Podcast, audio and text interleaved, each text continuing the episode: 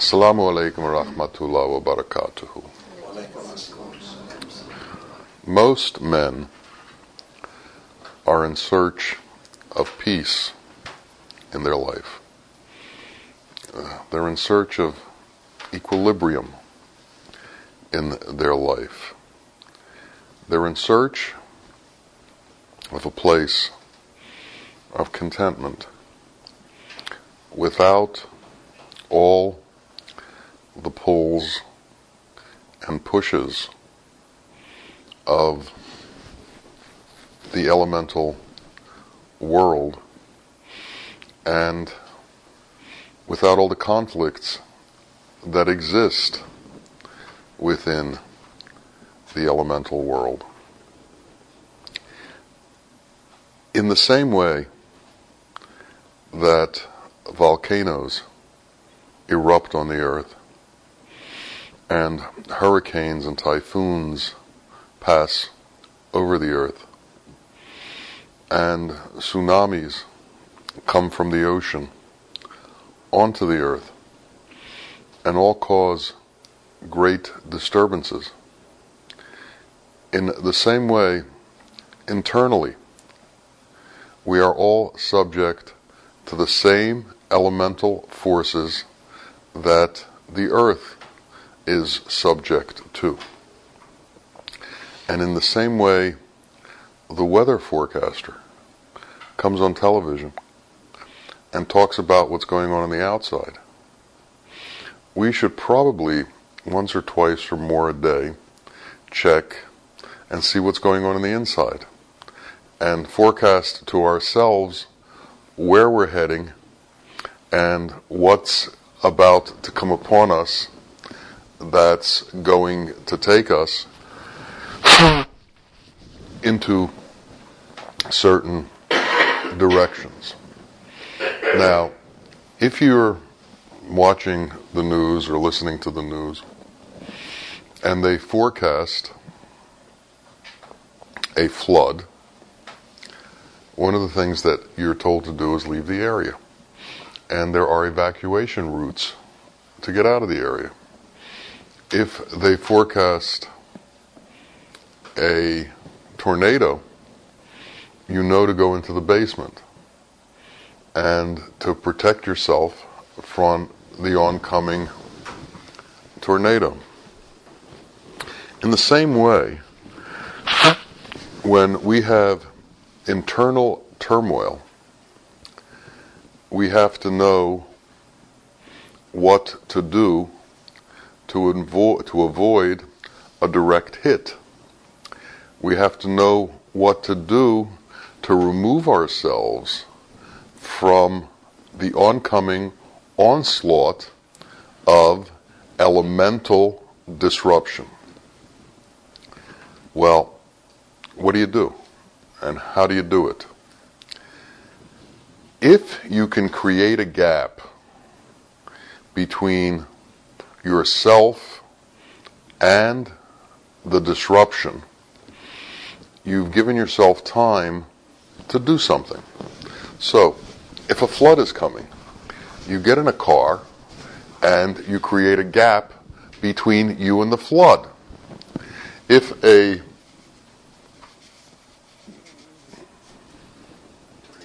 tornado is coming, you go in the basement to create a gap between yourself and the tornado. If a hurricane is coming, um, you may go into a secure shelter to get away from the wind and from the storm. Likewise, when internal agitation comes, you need to create a gap so that you can find a safety valve, a safety net, a way to escape what's coming. And you have to know how to prepare for this. Well, what creates the gap is patience. Patience says, give me a minute. Patience says, stop and assess the situation. Patience says, what's coming, why is it coming, and what can I do about it? Patience gives us that momentary gap to put up defenses for what's going on on the inside in relation to the kinds of things that go on on the outside. So patience is two things. It's a an ability to stop time, the progression of the elemental forces for a moment so that you can get your wits back about you.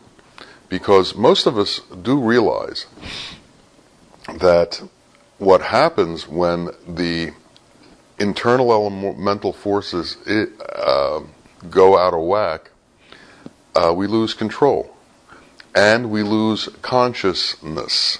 So we allow things to go on that if we were actually thinking about them and if we were actually in a different place of consciousness, we wouldn't allow them to occur. But we somehow have not separated ourselves from the internal combustion so that the internal combustion becomes what we portray, even though it's not what we are. So, to be able to separate from internal combustion and remain what we truly are, as opposed to what that makes us be, is called patience. It's this intervening force that combats elemental disturbance. So we have been given a tool by God to combat internal elemental disturbance. It's called patience. It's, it's the ability to be able to watch an elemental disturbance and not be attached to the elemental disturbance simultaneously. When a typhoon occurs, or when a hurricane occurs, or when a tsunami occurs, we don't think we're the hurricane. We don't think we're the tsunami. We don't think we are the tornado externally. So when they happen internally, we shouldn't think we are those things either. Either, and by being able to realize that we are not those things, then those things lose their power. They have no effect. If a tornado is on an open plain where there is no housing and there are no people for hundreds of miles in every direction, and the tornado hits, nothing happens. And it doesn't get reported because it didn't have impact. If we're able to separate ourselves in the same way from that onslaught and just look at it but not fight it, there's nothing to report. There's nothing to become involved in. There's no impact. There is no occurrence. There is no eruption. It takes time to be able to understand that we have an emotional self that is governed by elemental forces that somehow get out of control, and that this emotional self is not a true reflection of who we are, but rather a display of elemental forces within ourselves that have gone out of control. Now, if you can realize that anger is fire, that other forces within us are wind, other forces within us are water, And if we realize that when these forces within us, which have other names, come together and disrupt our being and take us from a place of repose and a place of contentment and a place of peace into a place of uproar and unsettledness, if we realize that, and when these things occur, if we can remove ourselves from the impact that those forces have on us, our life will become different. And if we can do it regularly, our life will become different on a long term basis as opposed to getting out of the way once. Now, just because we've gotten older, and just because we've gotten out of the way once, or we've gotten out of the way twice, doesn't mean we can continuously get out of the way unless we continuously practice patience. Unless we continuously realize that patterns that we've had in the past will repeat themselves unless we recognize those patterns and create a distance from the pattern so it can't get catch up with us. We need a fast car to escape a flood. We need an agile thought process, wisdom to escape a flood of emotions. An emotional outburst has sometimes been described as riding in a carriage and then it's time for the driver of the carriage to take a lunch break. And instead of eating lunch, he goes into a bar and gets drunk, and then gets back in the carriage and starts to drive. Now the carriage is out of control, and you're sitting in the carriage, and you're being taken for a ride. Well, we as passengers in a carriage have to be very cognizant of the state of the driver of the carriage. And if the driver is drunk, get off the carriage. Refuse to go further. Every time you stop, impose a breathalyzer test. Don't go along for the ride. But if we're used to going along for the ride and we find the ride thrilling and it somehow gives energy to parts of us, our lower self, that enjoy the ride, in other words, enjoy being abusive, enjoy arrogance, enjoy anger, enjoy lording over people, in um, enjoy all of the things that an army that is moving forward enjoys as it's conquering things. If we are connected to those kinds of things, we aren't going to move out of the way because there's a thrill to the ride. Now, the truth is that we have to change the thrill that we get from the ride of the nafs to the ecstasy that comes from escaping the nafs.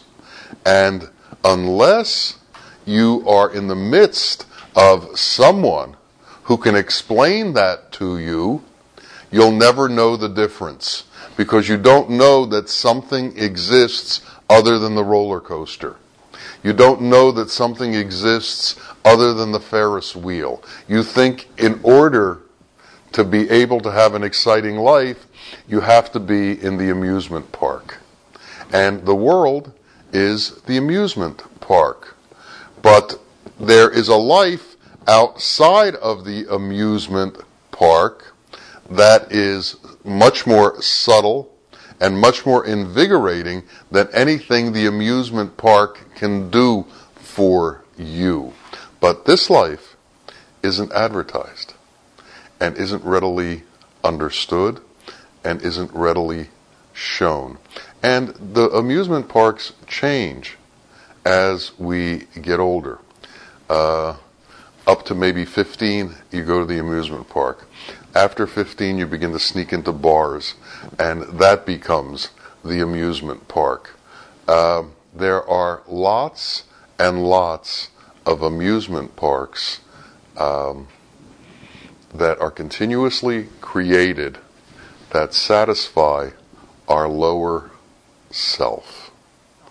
And we have to understand that keeping that lower self satisfied and satiated is actually a full time job. And you're either going to be doing that full time or you're going to be trying to escape from that full time. The nafs are like a dog, a voracious dog, a dog who wants what he wants at that moment. And a dog like that takes some controlling and a subtle understanding of the dog's nature in order to control him. So instead of giving the dog all of its food at once, you give him a little bit. And you begin to wean him from his nature until he begins to understand that he can't get what he wants from you. The prophet was asked if he had nafs, and he said that he did, but all of his nafs have become Muslims. So we have this training process that we have to go through with ourselves. But there's not just one of our self in the beginning. There are thousands of ourselves. We're all multiple personalities. We all have thousands of different likes and different needs. And each one of these has to be found and satiated, and when its head arises, has to be taken care of. And the only way that we can actually do this is understand the difference between right and wrong in a very subtle and profound way. And we have to have the patience to instill this discipline on ourselves slowly over time until we begin to get satisfaction from the ecstatic reality that is unending and without limit. And until we see that, and until we begin to spend more and more time there, we still have to impose discipline on the parts of ourselves that tend to want to escape and go wild within the world. So slowly, we become more real by making the separation between ourselves and our lower self greater and greater and greater. Making the separation between the influence and our true self, the influence of our lower self and our true self greater and greater. But before we can do that, we have to find out what our true self is. We have to understand the nature of our true self. And the prophets have come to explain that to us. The Ketubs have come to explain that to us. The Walis, the friends of God, have come to explain that to us. And in a few words, our true self is that portion of ourself that abides in God's qualities. That is God's qualities, which is inherent in every one of us. And all of the, these worldly things and these worldly difficulties have been grafted onto our true self. And part of it is because we are elemental in nature within the world. Our body is elemental.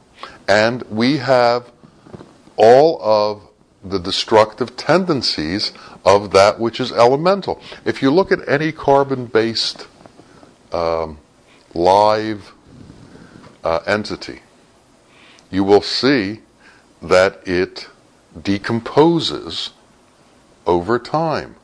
There is no live entity that is made up of the elements that exists forever.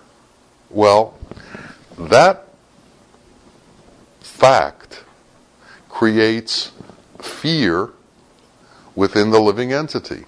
That fact creates an instability within the living entity. And to overcome that fear, there has to be a surrender to the faith of the ongoing process of the soul and where it goes to, and a belief system that this worldly life is not all there is. A man walks into a wise man's house, and there's nothing there but a little chair and a cot. And the man says to the wise man, Where's your furniture? And the man, the wise man turns towards the man who just walked in and said, Where's your furniture? And he said, I'm just walking through here. And the wise man looks back at him and says, Me too. If we're constantly looking for furniture, we are in a misplaced situation. We're trying to furnish this world that's not furnishable. We're trying to create a permanency within a situation that isn't permanent. We're at cross purposes with reality. We're trying to make this journey that we're on into something that it isn't, into something that is our hallucination. And as we attempt to make a life out of a hallucination, it constantly falls apart. We become emotional about the fallings apart. We react because of the fallings apart.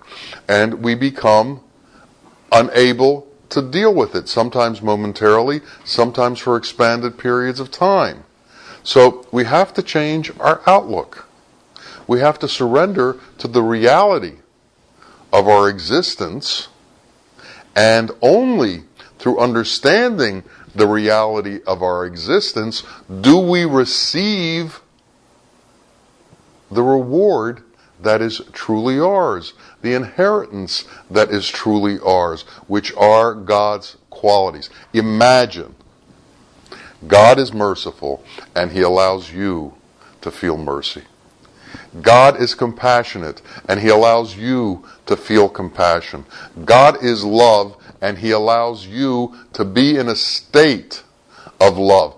And what is a greater gift than being in a state of mercy, compassion, and love? What is a greater gift than walking through life with mercy, compassion, and love? Can all the gold in the world supersede that gift? Can all of the gems in the world amount to more wealth than having that gift? How many people are incredibly wealthy, yet they have no peace because they're afraid of the state of their wealth and holding on to their wealth. And they're constantly paranoid about losing their wealth. Why? Because their, their wealth is material based. We need to find and understand that we are something else than the material based, atom based, visually seen world. There's another world of the unseen. Mercy isn't seen. Love isn't seen. Compassion isn't seen. These qualities don't have weight and substance in the way material things have weight and substance. Their weight and substance is different and defined differently. And when we understand that weight and substance, and we are able to integrate with that weight and the substance of love and mercy and compassion, we become something else. And if it is our intention to become that something else, we have to overcome all of the elemental forces inside of us and outside of us. We have to overcome all of the elemental influences inside of us and outside of us. We have to overcome all of the elemental needs outside of us and inside of us. And to do that, we need to create a gap between ourselves and all of those elemental needs. One of the descriptions of that gap is patience. It gives us the time to be able to look and see reality, to be able to look and see what is actually important in our life and what is temporary. We have to stop making choices about the temporary portion of our existence and start making choices that have to do with the eternal portion of our existence. And to do that, we have to tune in to the internal portion of our existence. The radio dial goes a long way. Most of it is the temporary portion of our existence. We have to tune in to that one resonance that is the external, the eternal portion of our existence. But all of the elemental noise stops us from going there. We become distracted. We become pushed to one side or another. We become too active within those elemental things. Our jobs, the, the, the differences between high and low, being respected and not respected, uh, being looked at appropriately, our, our own pride, our own arrogance, our own sense of self worth has so much to do with the way we're looked at and the way we are perceived within the world. So we perceive our perceivers. And the ones that we perceive perceiving us, if we perceive that they don't perceive us directly, we're influenced. And all of a sudden, our emotional, elemental forces are totally out of whack. Because we're paying attention to things we have no business even thinking about. We have to limit the range of our involvement with things and with the world. And as that focus narrows and narrows and narrows, the world loses its appeal to us and its influence over us. As long as it appeals to us, it will influence us. As it appeals less and less to us, it influences us less and less. I was hosting Bawa at our home at the shore. And I had an itinerary of places to take him and things for him to see. And one of the places I wanted to take him was to a bird sanctuary uh, along the coast. And it's a beautiful place and there's usually, well, during different seasons, there's a lot of different kinds of birds. There. And uh, I told him about the itinerary of things to see. And the, in, in, in Tamil, the word Tambi means little brother. And he often used to call me Tambi, And he said to me, Tambi, I have no interest in these things. but for the sake of the children, we'll go on the trip because they may have some interest in these things. And that was the point. He didn't need an itinerary. He was already there. There was nowhere to take him. We've always got somewhere to go. There is nowhere to go. You are already there. Realize it and be there. Be there. the interesting thing about pilgrimage is that you have to take yourself with you. So, no matter where you go, you're still taking yourself with you. And if where you are is attached to the elemental forces and the elemental nature of the world, you're going to still continue to be in the same place you were or are, no matter where you travel. It's only when there is an internal change that we change places.